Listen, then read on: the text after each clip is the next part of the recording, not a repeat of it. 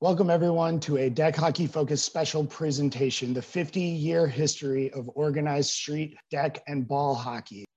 In this episode, we're going to explore the 1980s, the golden age of deck hockey. Scott, what can we expect? In the 1980s, expansion of our sport really takes off. Um, you start to see the, the major hockey hotbeds that we see today in New Jersey, Long Island, New York, um, Pennsylvania really start to enter the scene. And in addition to Ray Leclerc and Chris Housser, you start to see these other influencers um, who drove our sport. The, the main one being Mark Madden out in Pennsylvania, who would put his stamp on our sport over the next 30 years. Pennsylvania is synonymous with the game that we know today, but they were just as essential in the early years. Well, in Pittsburgh, it's kind of a, a brief synopsis in the 70s, there were a bunch of leagues literally playing in basketball courts and tennis courts and gyms and playgrounds. And the two biggest of those were the Lower Valley Street Hockey League, that was in Springdale, PA, and uh, the team from there was called the Drop In. And they were the first team to travel. They went to, to Sinking Springs, the, the Reading Deck Hockey Center frequently. And there was also a league called the Penn Hill Street Hockey League, and uh, my team back then was the Etna Islanders. We played in both.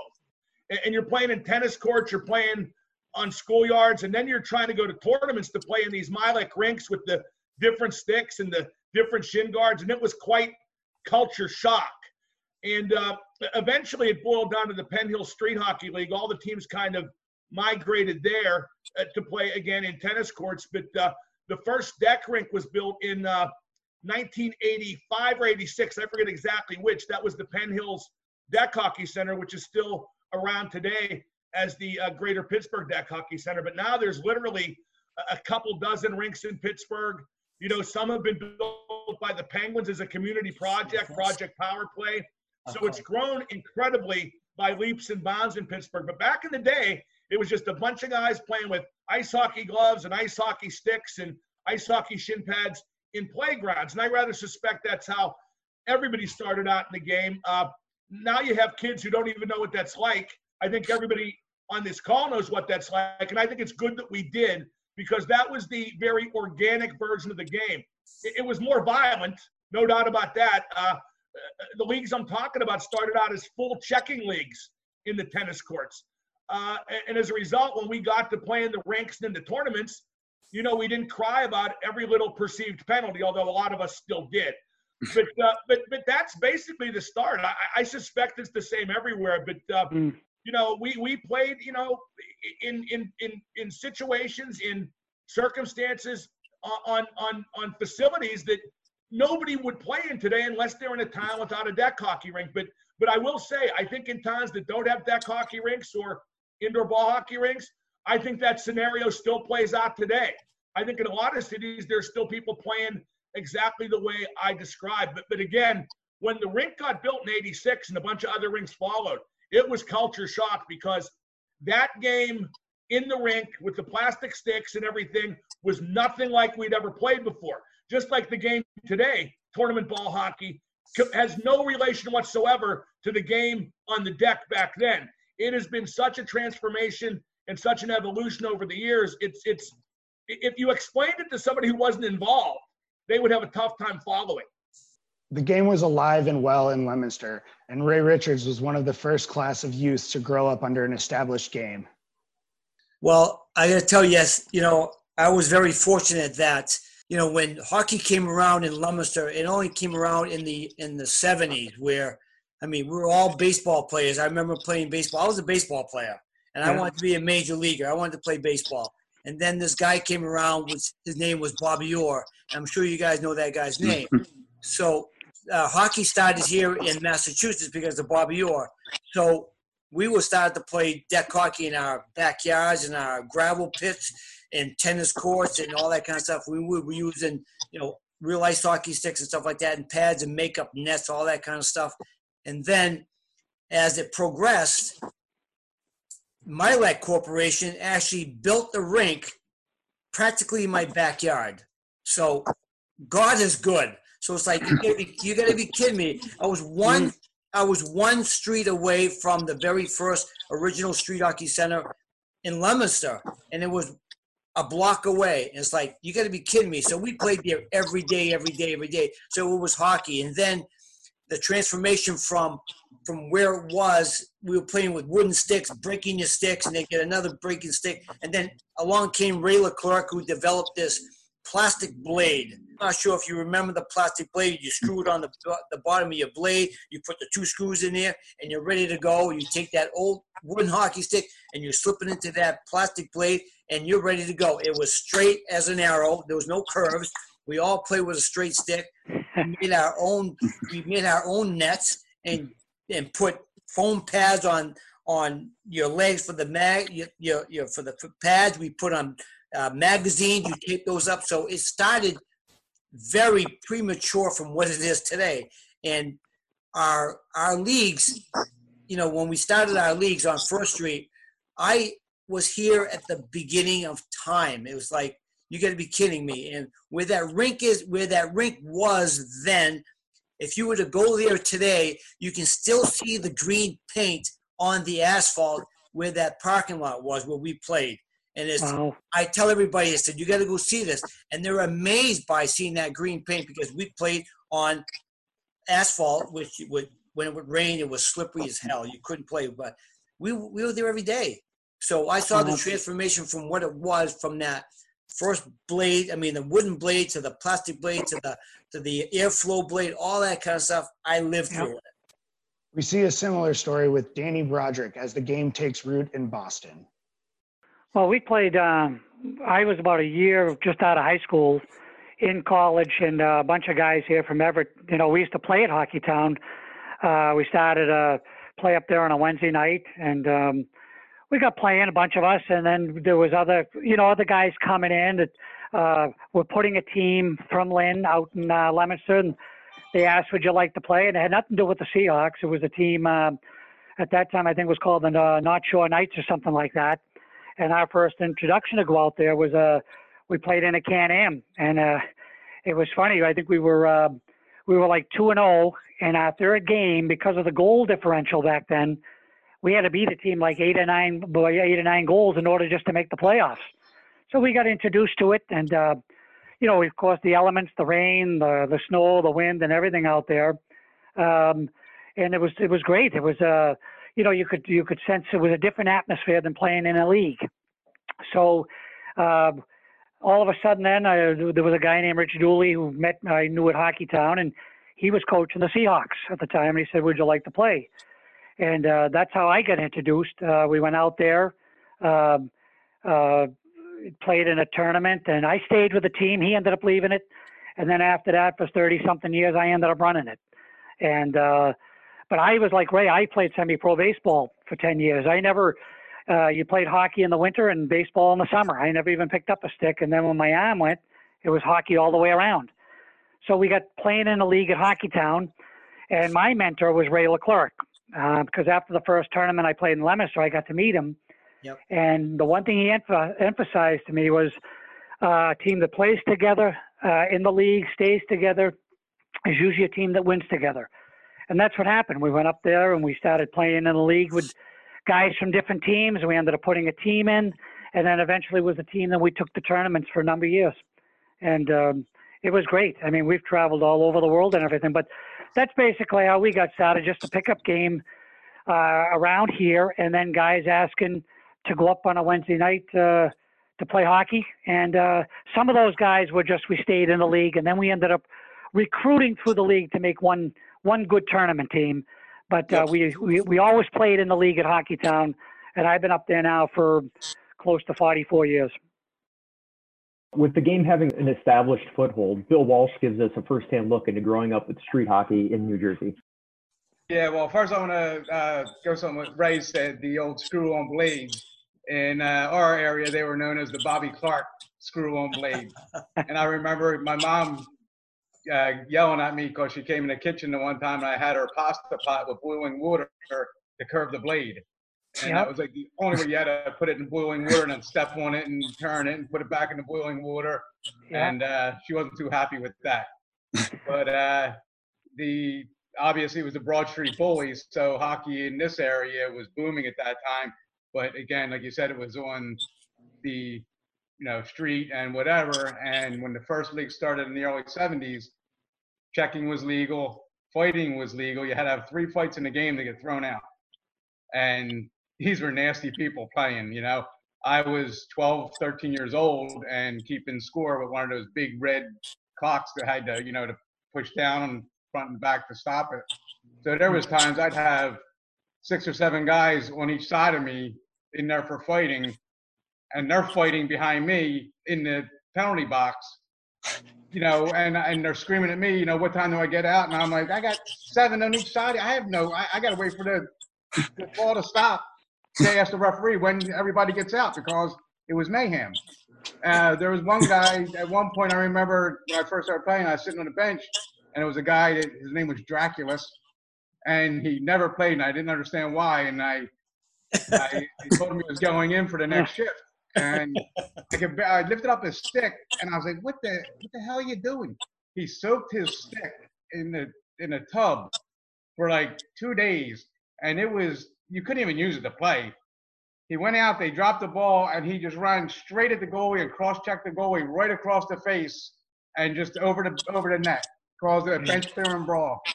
The fans would stand on the side. We'd have literally 200 fans around the rink every game.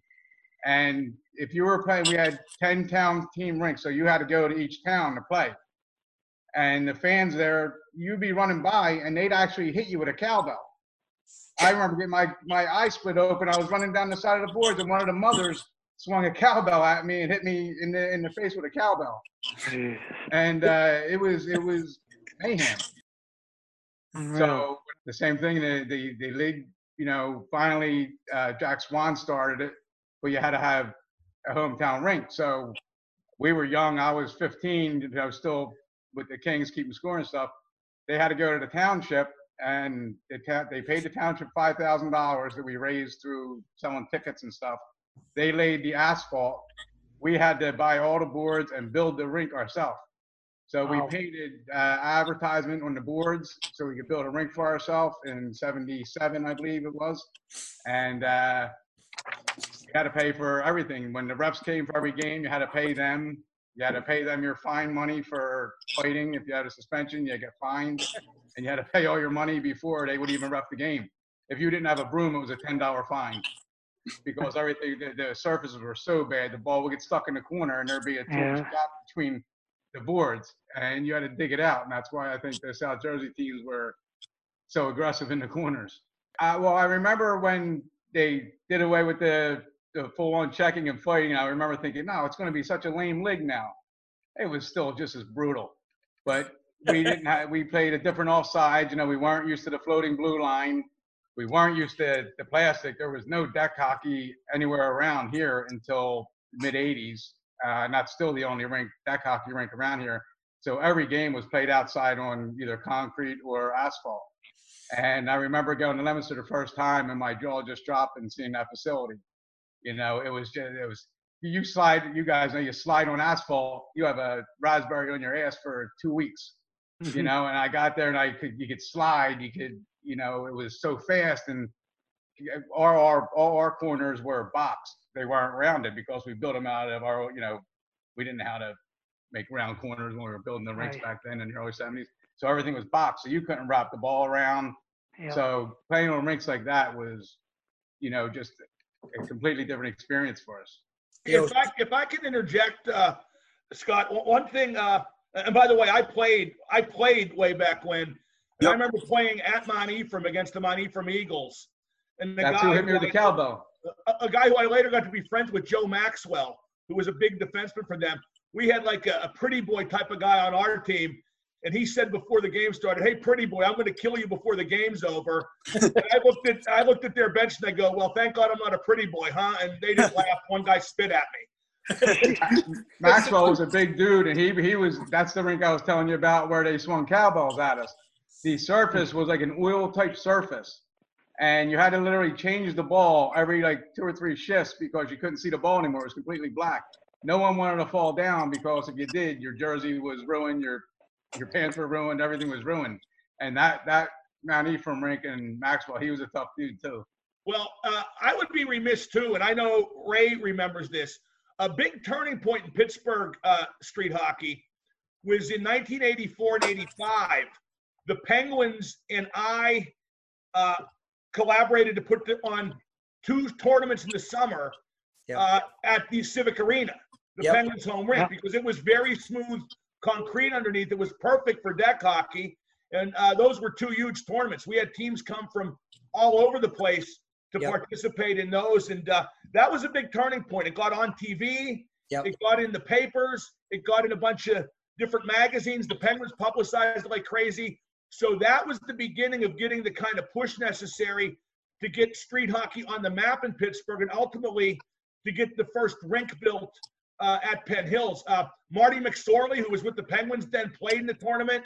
They were just two really, really big events and uh, came off perfectly. And, and two guys who were instrumental in that were uh, a guy named Paul Steigerwald, who at the time was the Penguins director of community relations, but since then has become both a play-by-play and color commentator for the Penguins, and a guy named Joe Battista, who worked for the Penguins then, but later went on to become the head ice hockey coach at Penn State University. Uh, those events, Ray, I know you played in both those. Uh, they were huge. In fact, Ray, I think you were MVP at the first one Yes, I if was. memory serves. Those events were huge. Uh, great hockey, just uh, tremendous to watch, and got a lot of publicity. Right. Okay. That was that was where the Penguins were playing too, wasn't it? Yeah, the that was Igloo. That was the Penguins Arena, the Igloo. Yeah. Yeah, I remember the Igloo. Yep, I remember that. Two years in a row we went there. Yep. And and in, in national, the rinks we had in South Jersey were shoe boxes compared to even the deck rinks. When, when we built our rink in National Park for the Kings, it was the biggest rink in the league at the time, and it was uh, 45 foot wide by maybe 115 foot long. Now, when we played in South Jersey, we played the blue line offside, regular offsides. Then when we went to some tournaments, it was a floating blue line or the red line offside. We were, it took us two or three games of a tournament just to get used to staying on side and not raising our stick for a, a pass. We were playing shorthand in the Can-Am one. We only let up in the whole tournament. We only allowed 12 goals and eight of them were shorthanded. In the NHL, we have long established original six rivalries. In our sport, no team is more polarizing than the Leominster Rams. Well, the Rams, I was playing for a team out of Niagara Falls called the Griffins, and then slash Team Canada. And by the third year, I was really hanging out. Uh, 75, I'd been here the entire year, and I saw that the teams from Leominster needed just a little bit of an edge. So the first time, I said, "Well, I played for the Boucher Flyers." John Gee ran the team and uh, I played against my old team. They were really, really mad, especially the Murrays, because we grew up a couple houses away, and you know we were always a unit since we were kids.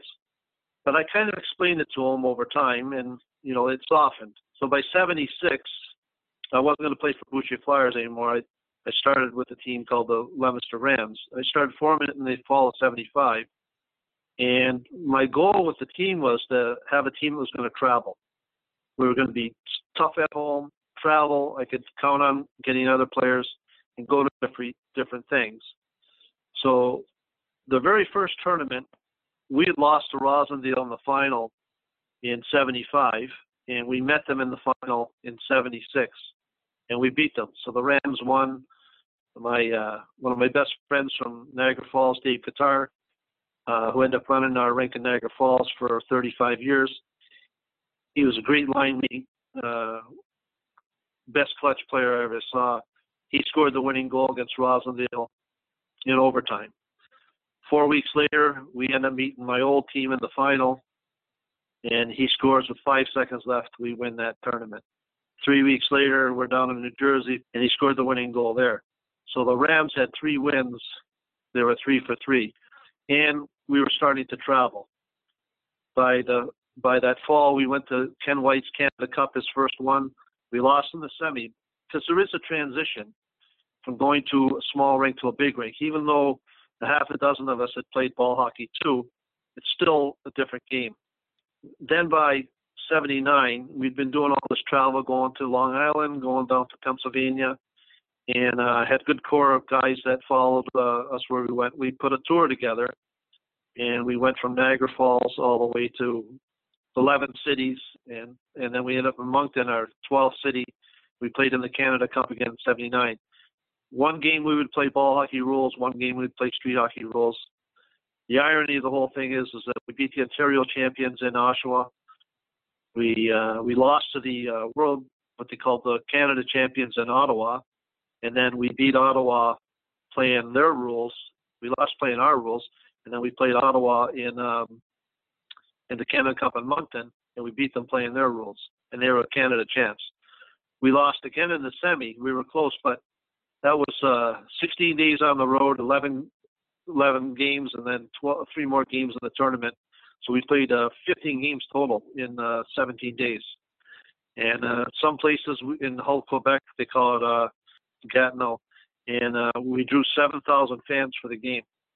And we would get half the gate, enough money to keep moving. We had a bus. It was like, you know, if you could think of the Magic Mystery Tour bus just driving from Leominster to Niagara Falls and then moving along and and uh, 20 guys in a bus with a with a half a dozen ball boys and a bus driver that was as crazy as you could find. That was our trip, but that helped us get a lot of teams to come back to us. We went to these tournaments again, and then that's what really got the Rams going. Was uh, you know me personally, I like to play hockey, and I grew up playing it, and uh, so I wasn't idle too long where I'd say, hey, let's go here, let's go there. Like so, when I give you an example, is by '86 when 85, I mean, when we started with the Quebec guys, I, I got our teams to start going to Quebec City. And then that lasted till about like 91. We were going into Montreal. By 93 and 94, we were down in uh, Fort Worth and Dallas, Texas. So, and then by 97, we were in Vegas. But as you get older, you know, like somebody like myself, in that you can't play and you got more kids, up to three or four kids at that point, you have to it's hard to it's hard to divest your time, run a business, play as much hockey as you did when you were younger. You know, it's into my into my mid 40s by that time. So the, keeping the Rams going was important because we could call on a lot of different local guys and put a shirt on and go somewhere. And you know, uh, whether I was playing or coaching the team, our mission was always the same: go into the tournament, try to show them the best possible way we could play. If we win, we win. If we don't, that's for example, in '84, Mark Madden had a uh, he got a tournament at the Igloo, lots of attention, all kinds of paper, and he's in the newspaper business too. But a lot of fans came to that game, and that's right away after that all that tournament happened. Penn Hills happened, and and sometimes that's what would happen with the tournament. Happened the same in Quebec. The attention would say, hey, we should have this in our neighborhood, and kids could be playing it and we were always pushed to get kids down to these tournaments, and that that's a whole nother level of uh, you know development. Ball hockey and deck hockey have seen rapid growth in recent years, but it pales in comparison to the number of teams participating back in the 80s. Yeah. I look at again. I'm looking at teams here from. There used to be the Canadians, Coram from Coram, New York. Uh, there was the King Hawks from Holbrook, New York. Then you had uh, Lancers from Miller Place, New York. You had the Titans from New Jersey. You had the Jets from one is it Wantagh, New York. Look at all the teams from all the different areas of of just one state that you used to have participating. Now I think you can almost count. I mean, like when I was playing, even at Hockeytown, you'd have 30, 40 teams. You're lucky if you got 16 teams up there now, and and they're all from one area, you know. But all these traveling teams, Pennsylvania Falls, Franks um, TUM, Murray's team from Niagara Falls. There were so many good teams out there. The yep. Wizards from Pennsylvania. Uh, that's what I think needs to get back in the game. There needs to be more teams. You know, you don't want to go like have the Little League World Series and call it a national championship with six teams there. No. I, I think it has to be. They got to grow it where there's more pioneers or more kids that yeah. can field teams that get a chance to win, and I think you'll see more teams coming. Well, yeah, I think you know, I, you know what one problem is, Dan. Seriously, there aren't obsessed lunatics anymore like me, you, and Ray. That's the truth. Those are, yeah. those are few and far between. Uh, hey, Team Pittsburgh, you know, the team that's great now, the Gods, uh, they're great for a lot of reasons. But one is Corey Hurst, their coach, is A, a great coach, and B, an obsessed lunatic. He makes yeah. such a big part of his life, and you need more people like that. And I don't think there's many of those left. No. Was- No, That's the same way. That's the same way it is in South Jersey. There's the guys that are still running everything are the guys that played in the late 70s, 80s. Chris Kaplan, they're the guys that are still keeping it going. You know, Yep, there's not a lot of rinks around here. And when we had our league, we had 40 teams in our league, and we would send, you know, five, six teams would go to Leominster. The right. 78 when the Kings won, Standard uh, beat the Woodland Raiders in the semifinals if Woodland would have won, it would have been the two teams that played in the South Jersey finals that year, playing for the national championship in Leominster. That's you know, so you had the teams that were there, and now, like you said, it's still the old diehards that are keeping it going. You, know, you look back at the tournaments, and how about the the nationals and the international when you used to play seven games in three days to win a championship? Exactly. Yeah. You know, it- 90 degree heat in Leominster. Boy, I'll tell you. and That was- like that was Dan. That was like two three weeks apart. We played the national Oh my. the first weekend in May, then the international right after, and that was like so. You had to be an athlete. You had to really be an athlete to do that. Nationals was what we called second round elimination. All the tournaments were like that for years. You played Yep, a single elimination. Yep. time, and then if you lost, you played a winner. If you won, you played a loser. But no matter what, if you lost your second game, you were out. That was Right. nationals, internationals. Ray, they had that always had Ron robin, right? Ron robin, four games guaranteed. Right, exactly. You'd have a division, A, B, C, D. You could you'd always have a Canadian team in your division. Right. Chris would try and they would try and separate the team, the local teams, put them all in a division. But you, that tournament and the international, which is what six games to win, I think three and Seven- usually you- one Friday, two Saturday, three Sunday. Yeah, you played. You played two Saturday, two Sunday, and three Monday. For the- Monday. So you had quarters, semis, finals on Monday. So you played seven games in three days. And you That's right played- in the international. and you played at the top level. You played. So when you look, think about it, you look at it and say, "Man, we were we were athletes. Oh my God, to play Yeah. seven games at at hundred percent. You went full tilt for seven games because if you lost, that you if you lost on Monday, you were gone. So to win it all, you played seven games. And That's right. oh my God, Well, you, you, you might say we were athletes, but Dan, Frank McNulty made it through that. who? I'll tell you. Well, Right. that's why we. That's why the national was was uh, probably we only played I think four finals in the national, and uh, that was our worst tournament. I remember Bobby Taylor used to always say to me, "We go out there." He says, "Do you have the money for the international with you?" I says, "Why?" Because he says, "You know, we'll get knocked out of the national in the second game. you might as well pay Chris now."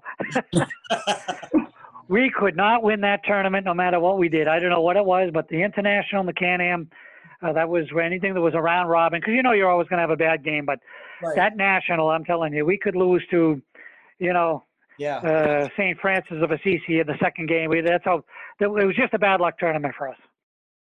In the 1980s, the rules differ from what we see today, but the passion, the rivalries, and the events were at an all-time high. Everybody hated Coram. Yep. I Yeah. was just gonna say that. I still do. Uh, everybody hated Franks from Niagara Falls. Yep. Those were probably Montreal Flames. yeah, Montreal Flames, but they weren't there as often. Uh, Coram was there every tournament. Uh, Yeah. Frank was there fairly often. I remember one time at internationals, Chris asked me if I could ref a few games. So I go out to ref a game.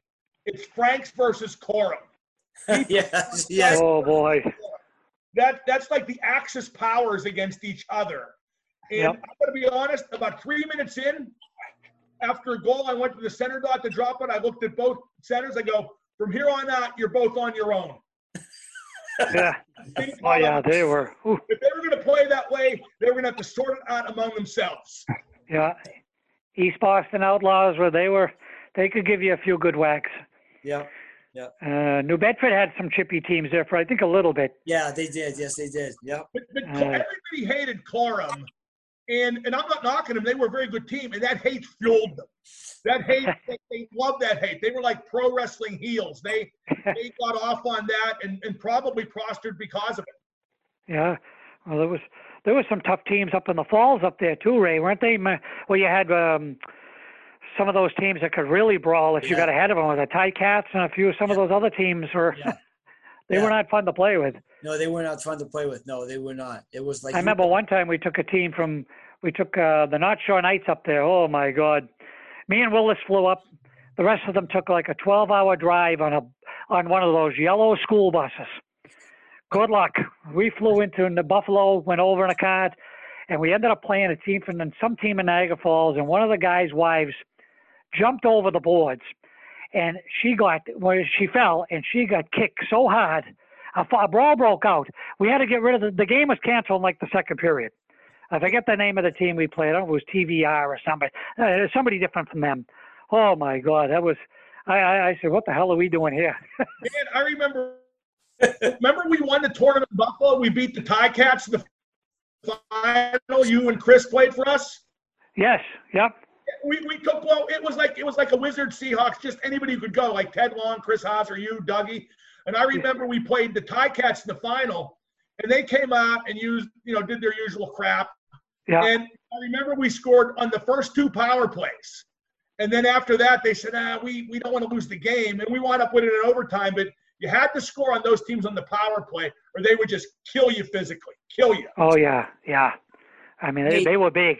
You know, old Tajo, and you had, uh, Oh, of course, they had a great player there, too, and Jarrod Skalde, who played with uh, Las Vegas um, in the AHL, right? He was a tremendous player for oh, that money. for Atlanta in the NHL. He got about 100 NHL games. Is Dan? Well, Scott, I'll tell you the one thing that we enjoyed more than anything when we were able to play, we played against an awful lot of NHL guys. Uh, whether it was Ludzik in the Falls or Steve Larmer or Osborne, Mark Osborne, um, Frank Pietrangelo was a goalie up there. Um, then you had Leominster, you had um, Brian Noonan would play for Southie. Uh, Rick Middleton played one year for a team from Lowell with Steve Hines. Yep. Yep. Um, remember that, yep. We played against Jimmy Waite. Uh, I remember we played Patrick Kawar yeah, up we in did. Montreal. Yeah, we and he was a forward. He Patrick came, he came here and played the- too down here. Yeah. Patrick And Guy Waugh- Carbonneau. He Carbonneau, yeah, all those guys, yeah. Well, Chris was mentioned on the story. We played the we played Roy's team in the the semifinal up there, and Carbonneau won the faceoff. And he went to shoot it around the boards. He shot it right in the short side of his goalie, and we beat them six five. yeah. He scored it, scored on his own goalie, yes. But, Yeah. but Mark, Wah, Wah played out correct, and, and Yes. he ran he ran his team. Well, yeah, here, here's a great Patrick Yes, he played, story. played forward. And Yep. Patrick Waugh used to uh, bring a team to Leominster quite a bit. And uh, he would have the LeBeau brothers, who were the Canadians, uh, Jean Jacques Daigneault. Jimmy White played goal because Waugh played out.